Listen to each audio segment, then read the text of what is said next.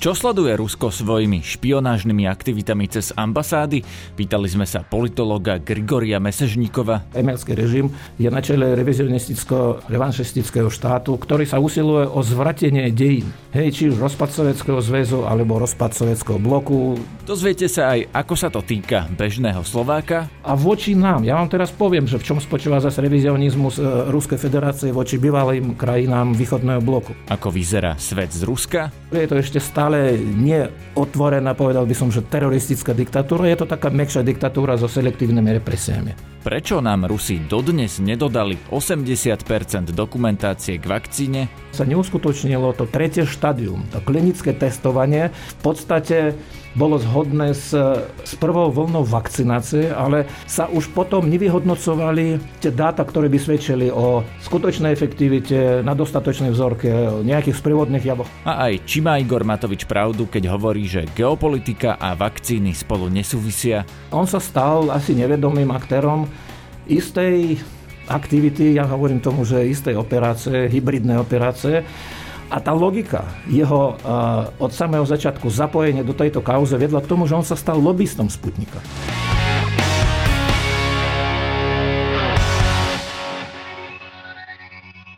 Dobré ráno, moje meno je Peter Hanák. Ráno nahlas. Ranný podcast z pravodajského portálu Aktuality.sk. Naše podcasty vznikajú vďaka vašej finančnej podpore. Môžete nás podporiť cez službu Actuality Plus už od 99 centov za týždeň alebo od 3,60 za mesiac. Všetky možnosti nájdete na webe Actuality.sk lomka plus. Počúvate podcast Ráno na hlas štúdiu mám v tejto chvíli politológa, ktorý sa celý život zaoberá Ruskom, pána Grigoria Mesežníkova. Dobrý deň, vítajte. Dobrý deň, prajem. Pán Mesežníkov, keď sa pozeráte na tú súčasnú krízu, ktorá začala odhalením výbuchu v Vrbeticiach, že teda za ním sú agenti ruskej GRU, čo tam považujete za najdôležitejší nejaký point v tomto? Na čo by sme mali upriamiť pozornosť? Tak je tam niekoľko takýchto pointov. Samozrejme veľmi dôležitá samotná skutočnosť, že na území Českej republiky členské krajiny NATO Európskej únie došlo k teroristickému útoku. Sice neprekvapuje, že príslušnice GRU, SVR a FSB operujú na e, území členských štátov EU. Ja vám hneď skočím do reči, lebo mnohí e, z druhej strany tvrdia, že to nebol teroristický útok, ale že to bola akási vojenská sabotáž a že teda medzi tým je dosť veľký rozdiel. Tak ja to beriem ako hodnotenie politické, vojenská sabotáž. Tak e, terajší predseda českej vlády Andrej Babiš dokonca pred pár dňami tvrdil, že to bol útok na zboží, hej, útok na tovar. Ja si myslím, že to teroristický útok bol, pretože teda bol to nasilný vojenský čin. E, bol to výbuch, ktorý spôsobil e, v podstate neuveriteľné e, zmeny na tom konkrétnom území. Tisíce ľudí museli byť evakuovaní a došlo aj k materiálnym škodám. No, vojenská sabotáž, teroristický útok, myslím si, že jedno aj druhé samozrejme neakceptovateľné. Boli proste to ilegálne nebezpečné, nasilné aktivity, ktoré vyústili do, do teda tohto útoku. A ja tu podotýkam, že zatiaľ vychádzam z toho, čo je v samotnom tom akoby spise, čo bolo zverejnené. Hej, že, že sa to stalo nezamerne, že myšlienka ako toho celého spočívala v tom, že to malo vybuchnúť na územie iných štátov teda buď Bulharska alebo Ukrajiny, no ale ja nevylučujem, že by možno tento konvoj išiel cez slovenské územie. Hej.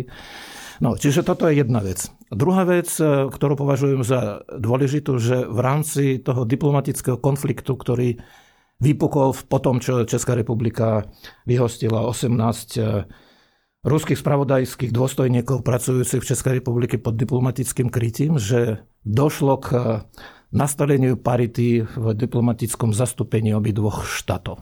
Ale iba Česka a Ruska, že teda, aby sme k tomu dodali kontext, že Česko nevyhostilo len tých 18 diplomatov, ale ďalších viac ako 60 ľudí z ruskej ambasády. Áno, ale Rusi, nakoniec... už, nemohli, Rusi už nemohli, teoreticky mohli vyhostiť ďalších českých diplomatov. Už nemali tým pádom, koho. Tým pádom, áno, nemali by koho, no ale tento problém tu existuje už niekoľko rokov. Tu no, som... nakoniec to teda vyrovnali, aby sme sa dostali Teraz, k tej podstate, áno. že Česko a Rusko budú mať navzájom na svojich územiach podobný počet diplomatov. Slovensko a Rusko to tak nemá. U nás stále zostáva ten nepomer, že u nás je tých e, zamestnancov ruskej ambasády a diplomatov podstatne viac ako Slovákov v Rusku. A moja otázka na vás je, je to problém?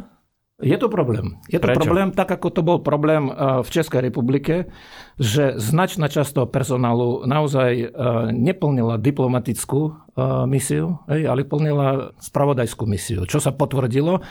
A mimochodom na toto upozorňovali českí kolegovia analizujúci stav česko-ruských vzťahov už niekoľko rokov. Napríklad kolegovia z pražského think tanku Európskej hodnoty poukazovali na to, že ten nepomer je v neprospech Českej republiky v tom zmysle, že proste diplomatické kapacity sa využívajú na aktivity v rozpore s eh, diplomatickým statusom tých osob. A priznám sa, ja nemám dôvod si myslieť, že na Slovensku je iná situácia. Takže Česká republika využila eh, proste túto situáciu na to, aby podľa mňa vytvorila podmienky pre spravodlivejšie zastúpenie eh, a väčšmi zodpovedajúce proste potrebám e, týchto dvoch štátov. No dobré, ale čo je problém na tom, že u nás na Slovensku sú aj teda nejakí e, ruskí agenti, nazvime to tak, ktorí tu vykonávajú nejaké spravodajské operácie. Prečo by to bežnému Slovákovi malo prekážať? Pretože my sme členská krajina Európskej únie NATO a tie aktivity, ktoré na našom území vykonáva štát vnímajúci nás ako nepriateľov, sú v rozpore s našimi národnými záujmami. A tým pádom vlastne to má samozrejme svoje praktické implikácie. My musíme vynakladať, naše spravodajské služby, kontrarozvedné služby musia vynakladať väčšie úsilie na to, aby sme to ako tak udržali pod kontrolou. E, nie sú to e, aktivity pomáhajúce e, našim dvojstranným vzťahom. Na každej ambasáde pôsobia ľudia, ktorí sú, tak povediať, prihlásení k tomu, že zastupujú tu proste aj také štátne organizácie, ktoré sa zaoberajú aj spravodajskou aktivitou. Oni teda oficiálne to deklarujú a e, všetko, čo vzniká vo vzťahoch medzi dvoma krajinami v tejto oblasti, samozrejme e, vymieňajú informácie, konzultujú a tak ďalej. Ale situácie, keď teda my máme silné podozrenie a predpokladám, že proste slovenské spravodajské inštitúcie majú prehľad, e, že teda je tu aj pomerne veľká. Na samotný ten stav na ruskej ambasáde je asi okolo 60-70 ľudí. Nie každý z, teda z týchto pracovníkov alebo pracovníčok e, samozrejme e, je diplomat. Sú tam no, aj... Pokiaľ ja mám informácie, tak tu máme 30 ruských diplomatov a viac ako 60 Takže pracovníkov, potom, zamestnancov ambasády. No, tak, ešte navyše tak, k tým diplomatom. tak samozrejme, čo sa týka tých diplomatov, tak my máme, predpokladám, že my máme v Moskve nie, možno, že... 18 slovenských 18, diplomatov. No, no, tak, Koľko tak, zamestnancov, to neviem, tak, ale tak povedzte, to sú informácie z minulého týždňa. Čím Slovenská republika, ktorá je v podstate stredne veľkou alebo stredne malou európskou krajinou, je tak dôležitá z hľadiska uh, aktivít uh, ruskej ambasády tu, že musia mať takmer dvojnásobný počet svojich diplomatických pracovníkov, než Slovensko má v obrovskom Rusku. Skúste si odpovedať na tú otázku, pán Mesežníkov. Čo si myslíte vy? Prečo je to tak?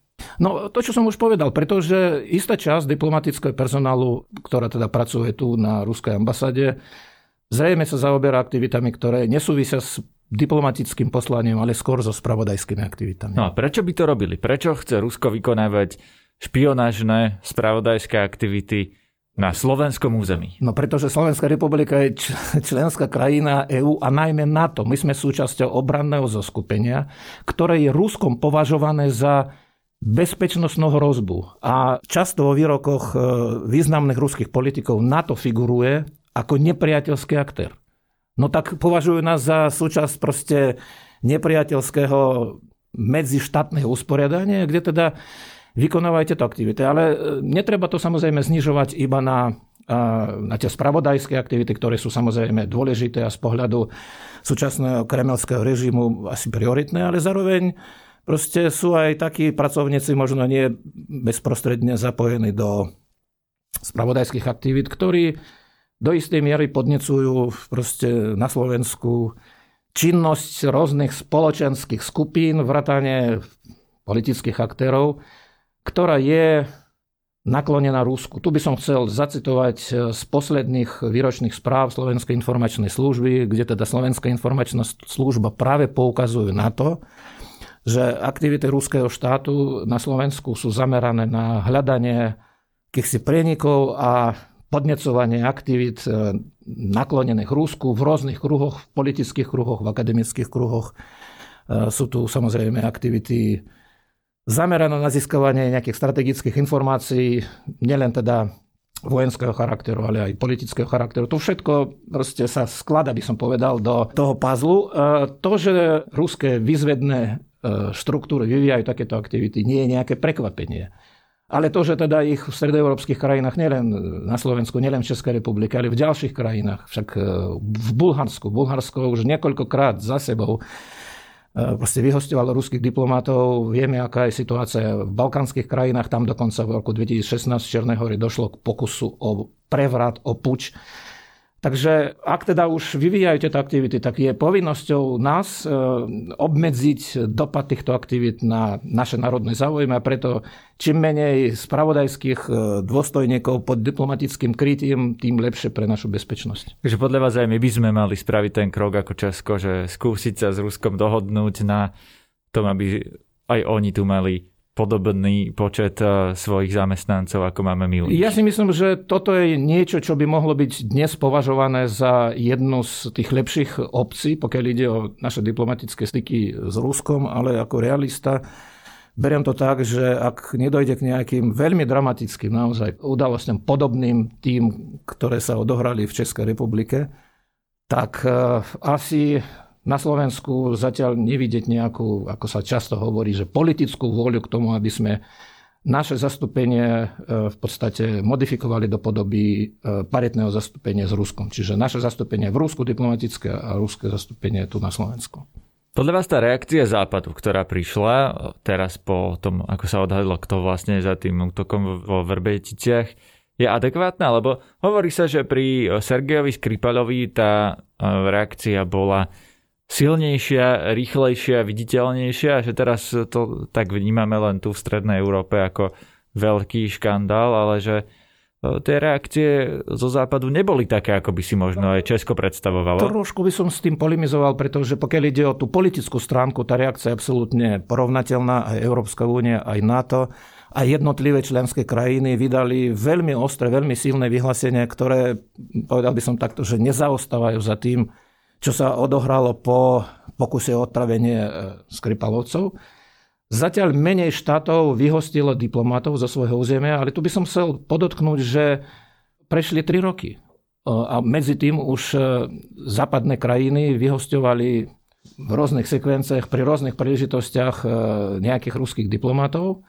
Teraz pred dvoma týždňami Spojené štáty vyhostili 10, Polsko troch boli uvalené nejaké sankcie, nové sankcie na Rusko, takže Západ asi, teda Západ, no, v tomto konkrétnom prípade NATO a Európska únia, tak zvažujú samozrejme ten celkový kontext. Hej. Ja nevylučujem, že niekoľko krajín sa môže pridať. Ja napríklad očakávam, že Kanada môže zvažovať. E, napokon vidíme, ako budú postupovať ďalšie štáty, ale ten signál by som nehodnotil ako slabší, teda signál vyslaný Rusku. A ešte, ešte jedna vec, ktorá podľa mňa teraz zasiahla do celkovej reakcie, respektíve vytvorila dôležitý kontext. Vy viete, že v priebehu posledných e, takmer troch týždňov Rusko eskalovalo napätie na e, ukrajinsko-ruskej hranici. Áno, teraz tie vojska stiahli, ak mám správnu informáciu. Stiahli iba e, personál, techniku nestiahli. Technika zostáva na mieste, tak povediac. Pričom švedský minister obrany včera vyhlasil, že to je taká fasáda. Použil iný výraz, ale to, že teda Rusko stiahuje vojska, platí iba pokiaľ ide o personál. Vojska, teda čo sa týka e, ťažkej e, vojenskej techniky, tá zostala, zostala tam, kde bola. No ale chcem povedať, že tak ako v kontexte toho jednak telefonátu Bidena Putinovi, jednak e, včera Richard Moore šéf britskej služby Mi-6, povedal by som, že tak podhalil trošku pozadie toho, prečo napokon sa nerealizovali ako tie najpesimistickejšie scenáre, alebo možno najkatastrofálnejšie scenáre, keď povedal, že my sme spolu so Spojenými štátmi e, poslali e, silné varovanie Rusku, že v prípade, ak proste dojde k nejakým výbojom, tak e, Západ to nenechá bez konsekvencií. Čiže došlo k nejakému zo strany Ruska pochopenie, zo strany Západu tiež k istej zdržanlivosti po týchto tvrdých slovách, možno povedaných nie celkom verejne, ale napriek tomu publikovaných včera, čo teda tiež niečo naznačuje tak možno, že Západ nechce teraz e, eskalovať svoje problematické vzťahy s Ruskom po tomto výbuchu. Možno, že keby to prišlo v inom čase, tak e, tá reakcia, pokiaľ ide o vyhostenie diplomatov, by bolo väčšia. No ale toto všetko, čo teda e, hovorím, tak to sú iba moje úvahy, špekulácie, samozrejme vychádzajúce z nejakej fakticity. Ja by som, ja by som rozhodne nepovažoval ako tú reakciu za menej solidárnu. Naopak dokonca zaznievali veci, ktoré v prípade Skripalovcov povedal by som, že boli zamerané na kritiku Ruska za to, že podniká takéto aktivity. E, zatiaľ čo teraz e, väčšmi sa zdôraznil ten taký komunitárny aspekt, že to, proste, že to k tomu došlo na e, území tých členských krajín, že tá súvislosť s ruskými záujmami v Ukrajine, s tým, že Rusko chce potrestať tých, kto absolútne legitímne hej, dodáva napríklad vojenskú techniku bojujúcej krajine, ktorá teda v roku 2014 bola naozaj objektom tvrdého agresívneho útoku. Takže podľa mňa tá reakcia bola OK. A k tomuto sa dá povedať aj, že my tiež nevyhadzujeme do vzduchu ruské vojenské sklady, keď nám prekáža, že e, Rusko e, niekam posiela zbranie, ale posuňme sa od toho ďalej. Ja by som sa vás rád opýtal na to, že ako vnímate toto, túto udalosť teraz, z nejakého dlhodobého pohľadu. Či sa niečo zmení natrvalo, lebo napríklad po Sergejovi Skripaľovi tiež sa vyhostovali diplomati, ale nemám dojem, že by sa v tých eh, rusko západných vzťahoch niečo zmenilo tak zásadne, že by sa napríklad, ja neviem, zrušili energetické projekty, ktoré plánovalo Nemecko s Ruskom, alebo že by to bolo také zásadné. Je toto podľa no, vás zásadné, pohľad... že niečo sa zmení natrvalo? Že napríklad prestanú rozmýšľať niektoré západné krajiny, že budú obchádzať vlastne e, tieto problémy a že si budú teda s Ruskom budovať nejaký svoj biznis, nech sa deje hocičo? Toto je pohľad z jednej strany, z našej strany. Tak e, tu by som mohol e, znovu ako poukázať na to, že áno, Nord Stream 2 stále je v procese výstavby alebo dostavby ale príjmali sa rôzne, rôzne sankcie voči Rusku, vysielali sa dosť silné signály. Ako budeme postupovať my, je na nás. Ja som zastanca, a hneď prejdem k tej opačnej strane, ja som zastanca tvrdého postoje, pretože ten práve umožní akú takú mierovejšiu e, koexistenciu. A teraz prechádzam k tej druhej strane. Ja si nemyslím, že, e, nie, teda, že od kauzy Skripal prípadne od, e, od roku 2008 napríklad, až doteraz, že došlo k nejakým zmenám e, v prístupe ruskej strany. Vôbec nie a nemyslím si, že aj dojde. Proste je to štát, je to taký revizionistický štát, čiže tento režim, hej, kajmelský režim, je na čele revanšistického štátu, ktorý sa usiluje o zvratenie dejín. Hej, či už rozpad Sovjetského zväzu alebo rozpad Sovietského bloku. Je to, povedal by som, že dokonca ešte by som trošku pritvrdil, je to taká rekonštruktorská veľmoc, ktorej prezident je presvedčený, že jeho misiou je znovu obnoviť e, v nejakej podobe to usporiadanie, ktoré tu bolo pred rokom 89, pred rokom 92. Teda, no že to... oni nejakým spôsobom rozhodovali o tom, čo robíme my? To, to by chceli dosiahnuť? Oni by chceli, e, a teda tomu nasvedčuje ich e, imperiálna politika voči Ukrajine, chceli by vrátiť Ukrajinu pod vlastnú kontrolu, teda s tým, že v konečnom dôsledku by to zabranilo profilovaniu samostatnej, nezávislej, demokratickej ukrajinskej štátnosti, udržateľnej. Hej? Pretože koncept e, ruského impéria je neúplný bez Ukrajiny. To je proste, každý rusista vám povie, že Ruská federácia je formálne dnes národný štát, tak by sa mal e, rozvíjať, ale ste vedenie tejto krajiny z nejakých iba pre ňoho známych dôvodov robí všetko preto, aby Rusko sa premenilo alebo znovu sa stalo imperium. Tak začali to s Gruzinskom, síce odčlenili iba dve menšie anklavy, pokúsili sa to e, s Ukrajinou. Čiže obnova proste, územná obnova, pokiaľ sa dá, maximálna, ale v, v konkrétnych situáciách by sa uspokojili aj s nejakými menšími výdobytkami. E, však e, Putin hovoril v roku 2014 otvorenie o, o projekte Nové Rusko, čo mal byť taký štát, ktorý sa rozkladal na polovičnom území Ukrajiny. V prípade, keby tento štát vznikol, tak e, pre zvyšok Ukrajiny proste perspektíva samostatnej existencie by bola nie že znížená, ale v podstate ako vylúčená. No, tak toto sa týka bývalého Sovietskeho zväzu. V tom teda ten e, revanšizmus revizionizmus, že obnoviť, čo sa dá z bývalého Sovietskeho zväzu. Tu vám do toho opäť vstúpim, lebo ma zaujíma, že či sa s týmto dá niečo spraviť. Dá sa s tým niečo vôbec, lebo toto hovoríme už celé roky a Rusko stále robí svoje a bude to takto? Máme sa zmieriť s tým, že vám, Rusko bude voči nám robiť túto nepriateľskú politiku stále? Alebo je nejaké riešenie, ktoré sa na to dá použiť? Uh, nejaké časkové riešenia sú, ale uh, to, čo ste povedali, že Rusko to bude robiť stále, myslím si, že a v tom teda spočíva môj pesimizmus, ale ten pesimizmus má nejaké implikácie pre nás samotných, že kým uh, v Kremli sedí táto mocenská korporácia na čele s Vladimírom Putinom a, a ľuďmi, ktorí ho obklopujú, väčšinou sú to, neviem, percentuálne možno na nejakých tých kľúčových funkciách na 100%, možno v menej dôležitých na viac než 50%. To sú ľudia z bývalej teda tajnej služby, bývalí príslušníci či KGB alebo FSB. Takže nič sa nezmení. Si myslím, že zásadný prístup sa nezmení. Čo to znamená pre nás? Áno, nie je to celkom e, ako dobre poznanie. Mám pocit, že aj Západ, kým sa k tomu dopracováva postupne, tak mu unikajú veci, ktoré by mohli v tejto nepríjemnej pre nás situácii nás väčšmi chrániť pred proste všetkým tým, čo súvisí s pokusom o agresívne aktivity voči susedom, čiže bývalým republikám Sovietskeho zväzu a voči nám. Ja vám teraz poviem, že v čom spočíva zase revizionizmus eh, Ruskej federácie voči bývalým krajinám východného bloku. On spočíva v tom, že sa tu aj v našej krajine sa rozširujú také narratívy, aj teda v ďalších krajinách, ktoré spochybňujú celý ten transformačný proces, hej, že sa tu e, predkladajú nejaké alternatívne verzie, hej, že neliberálna demokracia, ale nejaký e, skôr taký pevnejší režim, teda s pevnou rukou, že e, etnokultúrna, etnicko-kultúrna blízkosť by mala byť dôležitejšia.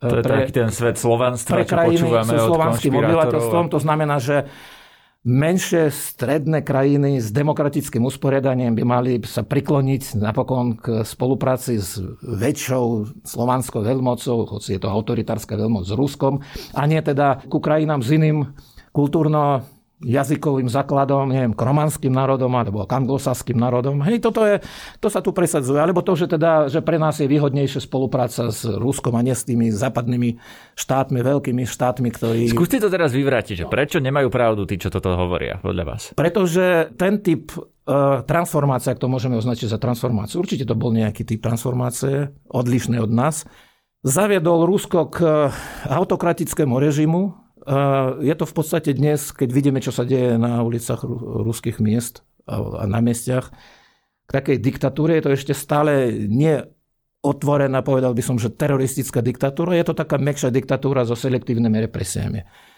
Sociálno-ekonomické parametre Ruska a tých krajín, ktoré išli inou cestou než my, my sme išli cestou nastolenia liberálno-demokratického režimu sociálno-ekonomickej transformácie stredoeurópskeho typu, zlučiteľného s, vo svojich základných parametroch s tým usporiadaním, na ktorom je založená Európska únia. Vstúpili sme do Európskej únie. Pozrite sa na parametre socioekonomického vývoja Ruska a nás. Pozrite sa na... To, to znamená čo tieto parametre? Lebo keď to nepovieme konkrétne, tak naši posluchači nebudú vedieť. Životná, oni sa majú horšie. Životná úroveň, kvalita života. Hej, e, sú objektívne rebríčky OECD, sú proste ukazovatele HDP per capita, miera občanskej slobody, e, možnosť cestovať, naozaj demokratické usporiadanie, stabilita.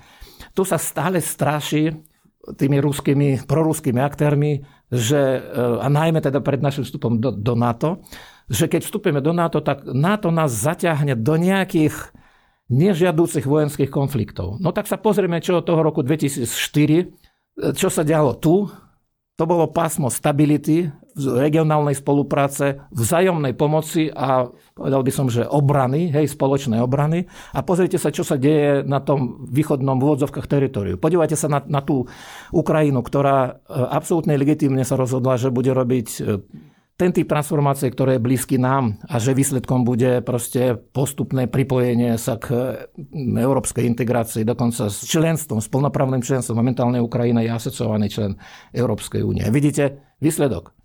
Hej, že táto krajina je sústavne drvená proste ruskou agresiou. A teraz v samotnom Rusku keď sa pozriete na dokonca ich oficiálne štatistiky, tak vidíme, že aké percento obyvateľstva žije pod hranicou chudoby, ktorá je nastavená akože, myslím si, že z nášho pohľadu toho, že v podstate nielen chudoba, ale je to viac ako chudoba, je to v podstate takmer na úrovne proste ľudí s tým najzákladnejším nejakým príjmom.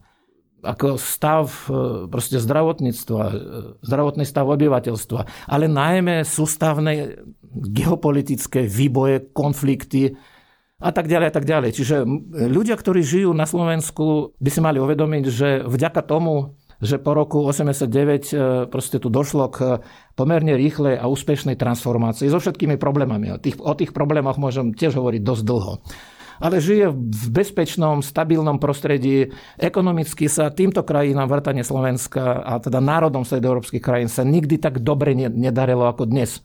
Toto všetko e, samozrejme treba aj chrániť toto všetko treba chrániť proti podobným aktivitám, aké sa odohrali v Českej republike. To bol taký, by som povedal, ten najspektakulárnejšia špička ľadovca, pokiaľ ide o prístup Ruskej federácie, ale Ruská federácia, e, ten súčasný režim nie je nastavený na to, aby akceptovali našu voľbu, hej, teda, že sme súčasťou západného zoskupenia, rozširujú, tak ako som už povedal, tie narratívy, ktoré e, sú voči nám, povedal by som, že hostilné, nepriateľské.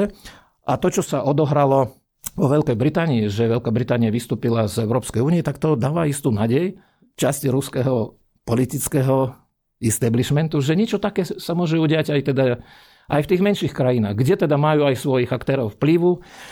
No a, a v situáciách, keď sa usilujú napríklad zabraniť rozširovaniu NATO, tak už som tu uvedol Čiernu horu v roku 2016, Rusko proste e, sa snažilo zorganizovať prostredníctvom svojich spravodajských dôstojníkov normálne pokus o štátny prevrat. To bol pokus o štátny prevrat. Prečo? Aby zabranilo vstupu Čiernej hory do NATO. Takže toto by som chcel iba ešte podotknúť, že mali sme naozaj šťastie, boli to celkom priaznivé podmienky, že od zhruba polovice 90. rokov až do začiatku 2000 rokov, zhruba do polovice, ako prvej dekády, tretieho tisícročia, že Rusko nebolo štátom, ktorý dokázal zabraniť našmu členstvu ani v NATO, ani v Európskej únie. Teraz by som rád prešiel k poslednej téme dnešného rozhovoru a to je Sputnik V, vakcína, ktorá je predmetom politických sporov aj na Slovensku. Igor Matovič a Olano často hovoria, že to je iba Sputnik. To, je cesty Igora Matoviča, tá jedna konkrétna cesta Igora Matoviča do Moskvy a potom do Budapešti a tá celá politická debata, ktorú tu určuje vlastne Igor Matovič tým odtedy, čo sme tú vakcínu sem doviezli. Oni hovoria, že to nesúvisí s politikou, to nesúvisí s Ukrajinou, to nesúvisí s pôsobením ruských tajných služieb ani s konšpiráciami. Tu ide o životy našich občanov. Súhlasíte s tým, alebo naopak nesúhlasíte? Súvisí Sputnik nejako s tými ruskými geopolitickými záujmami? Uh, nesúhlasím s tým, čo sa týka geopolitických záujmov, tak samotný bývalý predseda vlády to definoval ako geopolitická stránka problému, s tým ja samozrejme nesúhlasím. Sputnik nespôsobuje e, politické problémy iba na Slovensku, ale aj v ďalších krajinách. A samotný osud Igora Matoviča svedčí o tom, že teda to nie je iba vakcína, však my tu máme aj ďalšie vakcíny. No ktorá vakcína vyvolala taký turbulentný vývoj na Slovensku, že on prišiel o funkciu predsedu vlády? Bol to Pfizer, bola to Moderna, bola to AstraZeneca, alebo Johnson Johnson. Nie, to bol Dobre, Sputnik. na toto by vám napríklad Richard Sulik povedal, že to nebolo len o Sputniku, ale že teda správanie Igora Matoviča bolo problematické celý ten čas, veď sme to videli, že viackrát už bola tá vládna kríza na spadnutie. Preto sa pýtam, či naozaj teraz venujeme eh, pozornosť tomu Sputniku, či ten Sputnik je prostriedok na záchranu životov, alebo je aj to geopolitická zbraň, ako to hovoria zase iní? Áno, no tak, taká stručná reakcia. Samozrejme ani Richard Sulik nemá ako pravdu. Pretože neišlo iba o to, ako sa správal Igor Matovič, ale pre všetkým otázka zne, prečo sa on tak správal. No pretože on sa stal asi nevedomým aktérom istej aktivity, ja hovorím tomu, že istej operácie, hybridnej operácie, a tá logika jeho od samého začiatku zapojenie do tejto kauze vedla k tomu, že on sa stal lobbystom Sputnika. Hej, že on dnes chodí na tlačové konferencie, kde prípadne zaujíma proste stanovisko už ako minister financí k Sputniku. No čo ho tak ako s tým Sputnikom spája? No spája ho samozrejme zodpovednosť, pretože on zobral na seba zodpovednosť vo veci, kde teda podcenil dopad tej celej kauze. Teraz k tomu Sputniku. Ja nie som virolog, ja vychádzam z tých informácií, ktoré sú publikované.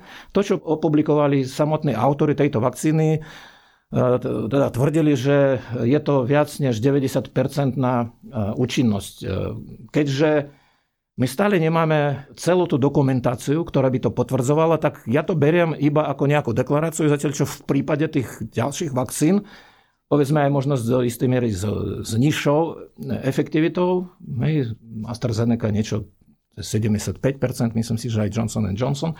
Tak tam teda vychádzam z tých komplexných informácií. Zatiaľ, čo v Rusku, čo teda uznávajú aj samotní ruskí virológovia, sa neuskutočnilo to tretie štádium. To klinické testovanie v podstate bolo zhodné s prvou vlnou vakcinácie, ale sa už potom nevyhodnocovali tie dáta, ktoré by svedčili o skutočnej efektivite, na dostatočnej vzorke, nejakých sprievodných javoch a tak ďalej. Tu vám do toho opäť skočím. Myslíte, že práve preto Rusi nedodali tých 80% e, dokumentácie, ktorú slovenský šúkol napríklad požadoval, e, k tej vakcíne, lebo ju jednoducho nemajú, lebo no, neurobili toto tie je, testy? Tak, ja hovorím, ja nie som virológ, ja iba čítam to, čo publikuje naša tlač, západná tlač, aj rúska tlač napokon ruskí virológovia, aj tí, ktorí pracujú v zahraničí. Áno, zhoda v, viac menej akože týchto ľudí v tom, že Rusko neuskutočnilo štandardnú tretiu fázu toho klinického testovania, preto dnes je pre, problém pre fond priamých investícií dodať tieto e, dokumenty. Ja viem, že stále nedodali e, slovenskému šuklu, hoci teda prešlo už dva mesiace. Tak ako za dva mesiace, ak by ste mali túto dokumentáciu, tak to pozberáte a rýchlo dodáte. Ináč ja si myslím, že Igor Matovič by sa naozaj mal opýtať vtedy, keď bol pár hodín v Moskve, čo s tou zvyšnou dokumentáciou. No ale pokiaľ ja viem, možno sa milím, tak ja to nesledujem dennodenne, ale zatiaľ ani v rámci toho uh, rolling review na Európskej uh, agentúre pre lieky, myslím si, že ani oni nemajú ešte stále ako uh, komplet informáciu. Hej, to znamená, že niečo v tom je. Na začiatku to vyzeralo tak, že Rusko nemá reálny záujem o registráciu vakcíny e, v Európskej únii, pretože práve sa obávali, že nedojde k tej registrácii a to by mohlo e, podkopať e, kredibilitu tejto vakcíny. Hej, že imič tejto vakcíny by bol poškodený, tak napokon sa prihlasili, ale stále prebieha iba tá predfaza, hej, že to je rolling review. No ale teraz k vašej otázke, teraz hovoríme o nejakých kvalitách tejto vakcíny, nejakých vlastnostiach. O, o dokumentoch, či to správne otestovali, Áno. či majú ku všetkému papiere tak, ako majú mať, či vieme overiť, že či e, tí, ktorí dostanú tú vakcínu, budú vystavení nejakému riziku alebo presne nejaké tak, Presne to, čo hovoríte, no ale teraz to, ja, to, ja to, vám položím takú šuku. retorickú otázku. Tak vy si viete predstaviť, že Pfizer, Moderna, AstraZeneca a Johnson Johnson by postupovali rovnako? Viete si to predstaviť? Rovnako by neboli registrovaní Európskou liekovou agentúrou, no, ako ale, nie ale, je Sputnik. Tak jednak teda takto to neboli štáty, hoci teda formálne aj Rusko sa prihlasilo do registračnej procedúry prostredníctvom jednej nemeckej firmy, ktorá ale je v podstate takou filiálkou Ruska v Nemecku. No, čiže tam sa predpokladalo, že k niečomu takému nedojde. Ale došlo to práve zo strany autorov alebo majiteľov tej ruskej vakcíny a to o niečom svedčí. A to svedčí o tom, že nie je možné proste sa 100% spoľahnúť na to, že tento obchodný partner, ktorý vám predá túto vakcínu, aj dodrží všetky ustanovenia spojené s jej používaním. Tak minimálne ako nedodržali proste ten postup, ktorý a to, je naozaj minimalistický postup, ktorý vyžaduje akože šukol. Že na to, aby oni mohli urobiť nejaký záver o tom, nakoľko vakcína je bezpečná a efektívna, okrem teda toho pichania tých morčiat a, a teda myš by potrebovali ešte nejaké doklady o, teda, o výrobe. Hej? A tieto doklady neprišli, tie dokumenty neprišli. Takže tuto je problém. No ale ďalší problém, uh, Igor Matovič by povedal, že geopolitický, ale vôbec to nie je geopolitický problém, to je proste problém uh, s samotným tým štátom, kde idete nakupovať tú vakcínu. A, áno, tá vakcína môže byť dobrá. Ja netvrdím, že tá vakcína je zlá. Len platia tu nejaké pravidlá, teda buď e, certifikácie EMO, alebo minimálne, minimálne nejaké dobro, dobrozdanie od toho šuklu. Ale vy idete, nakupovať vakcínu v krajine, o ktorej neviete, čo sa urobí, čo sa udeje v tejto krajine zajtra po zajtra, čo sa udeje vo vašom susedstve v súvislosti s touto krajinou po nejakých odhaleniach, ako táto krajina sa rozhodne pri svojich vzťahoch s inými štátmi, napríklad s našim partnerom Ukrajinou aké budú vzťahy medzi touto krajinou a tým západným spoločenstvom, dvoma organizáciami, súčasťou ktorých sme, Slovenská republika, ako to môže ovplyvniť napríklad ten sputnik. To všetko treba mať do úvahy, keď, keď idete kupovať proste tieto vakcíny v takomto štáte. To je nejaká danosť, ktorú Igor Matovič nielen podcenil, on podľa mňa to prehľadol. Pretože vy, keď idete nakupovať vakcínu do Francúzska, tak vy viete, že všetko dopadne tak, ako má. Pretože Francúzsko je členská krajina EÚ, NATO, idete do, do Švedska, ho, hoci kde proste vy to vybavíte tak, ako to funguje aj u nás viac menej. Ale keď idete do Ruska, tak ako s predstavou, že vy tam uzatvoríte dohodu s tým, že sa pozrite do očí tomu človeku a potom teda poviete nejaké slovo a už toto platí viac než zmluva, tak to je, ja si myslím, že to je proste, to je postoj dilitanta, ktorý s Ruskom doteraz nemal nič spoločné. Nebol samozrejme, Igor Matovič nebol. A stali si myslím, že nie je proruský politik. Hej. On teda sa nasadil teraz do zachrany celej akcie Sputnik. Pretože... Čo, vy si myslíte, že Igor Matovič nie je proruský, nie. ale je iba diletant? Áno, iba naivný človek, ktorý e, podcenil e, veci, ktoré by sa dali keby bol trošku obozretnejší, keby nekonal takto zbrklo, ako on často koná v iných, v iných otázkach. Však jeho blízky e, stranický kolega, pán Fecko, tvrdí, že Igor je geniálny tým, že v priebehu sekundy sa rozhodne. Hej? Ale pri nákupe vakcíny v štáte, ktorý nás považuje, naše proste to zoskupenie za nepriateľov, ktorý okupuje územie iných štátov, ktorý zrovna v tom čase stiahuje vojska, hej, eskaluje situáciu, ktorý eskaluje protizápadnú propagandu, ktorá je zameraná proti nám. A vy tam idete kupovať vakcíny a myslíte si, že takto aj dopadne, že kúpite toto vakcíny, prídete sem na Slovensko a začnete to používať. No ale tak už dva mesiace trvá, ten sputnik sa nepoužíva a je to samozrejme výsledok toho, že Igor Matovič namiesto toho, aby tesne predtým, ako sa o tom rozhodol, že zvolal proste stretnutie so svojimi poradcami, so svojimi kolegami a nemusia byť, nemuseli by byť iba z Oľano, mohli by byť z iných strán, čo teda on bežne samozrejme nerobí, však aj samotná strana je dnes malým zoskupením, ale sú tam ľudia, ktorí sa vyznajú v bezpečnostnej problematike. Minister obrany, hej, za pár poslancov. A rozdebatovali by, čo by pre nás znamenalo, že by sme teraz v tejto situácii, hej, Rusko na hranice s Ukrajinou, proste všeličo, čo súvisí so vzťahmi medzi nami a Západom.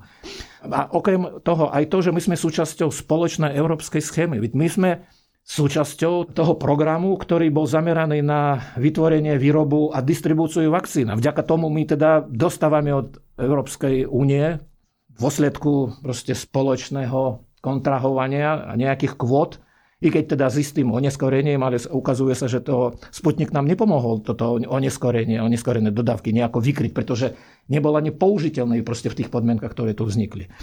No a toto celé rozdebatovať. Ale on predpokladám, že asi, aspoň ja neviem o tom ani, ani nejak neoficiálne, však všeličo by mohlo už byť ako zverejnené o tých okolnostiach jeho takého rýchleho rozhodnutia nakúpiť Sputnik, tak neviem o tom, či napríklad e, sa radil e, so svojimi bezprostrednými kolegami, s ministerstvom zahraničných vecí a tak ďalej, a tak ďalej. Takže toto je výsledok proste jeho diletantizmu. Áno, nemyslím si, že on je proruský, politik, e, viete, všetko je možné, aj vieme, že ľudia svoje názory menia, ale zatiaľ som u Igora Matoviča nespozoroval nič, čo by svedčilo o nejakom takom prúskom diskurse, ktorý by on rozvíjal. Okrem teda toho, že teda pohľad do očí a nejaké pekné slovo, a teda interpretácia je toho, že čo ako Rusi považujú za kľúčové pri plnení nejakých dohod, no tak u mňa to vyvolalo, povedal by som, taký úsmev.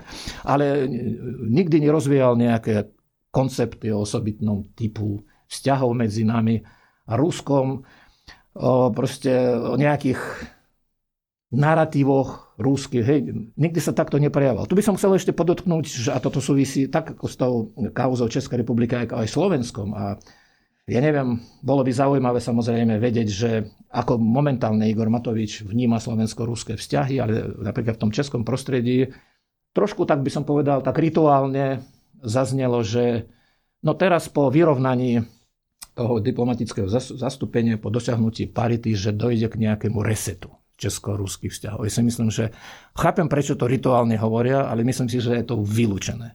Reset vo vzťahoch medzi nami ako členskými krajinami Európskej únie a NATO a vôbec a samotné Európskej únie a NATO dojde iba vtedy, keď dojde ku zmene v nastavení Ruska voči nám.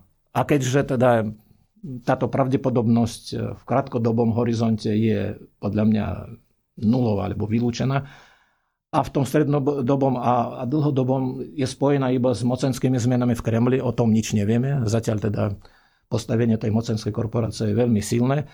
Tak uh, hovoriť o nejakom resete iba v dvojstranných vzťahoch medzi jednotlivou krajinou, či ide o Slovensko, napríklad ak by sme pristúpili na niečo podobné ako, ako Česká republika, pod tlakom týchto udalostí, alebo Českou republikou, alebo ďalšími krajinami, že dojde k resetu a na, nastoleniu naozaj tých dobrých vzťahov bez toho, aby vám tu niekto operoval na vašom území a proste vyhazoval do povetria vojenské sklady, tak myslím si, že k tomu nedojde. To bol politolog Grigory Mesežníkov. Na dnešnom podcaste sa podielali ešte aj Adam Oleš a Matej Horablo. Zdraví vás, Peter Hanák. Všetky podcasty z pravodajského portálu Aktuality.sk nájdete na Spotify a v ďalších podcastových aplikáciách.